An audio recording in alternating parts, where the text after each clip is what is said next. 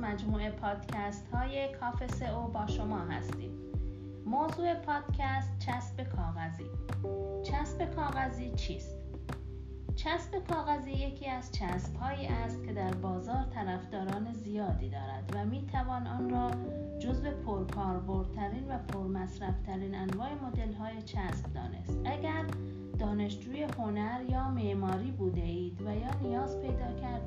کارتونی را بسته بندی کنید یا نه حتی اگر یک بار آزمایش خون داده باشید و یا به هر دلیل دیگری به مراکز پزشکی مراجعه کرده باشید قطعا این نوع از چسب را دیده اید کاربرد این چسب در متن زندگی روزمره ما به حدی زیاد بوده که شاید کمتر به نوع ساخت آنها جنس و انواع و یا طرز تهیهشان فکر کرده ایم.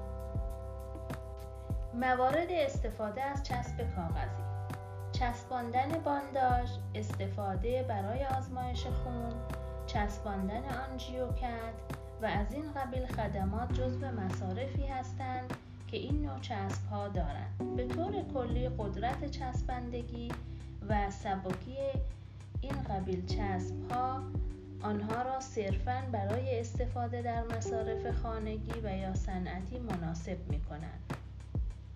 با تشکر از همراهی شما عزیزان.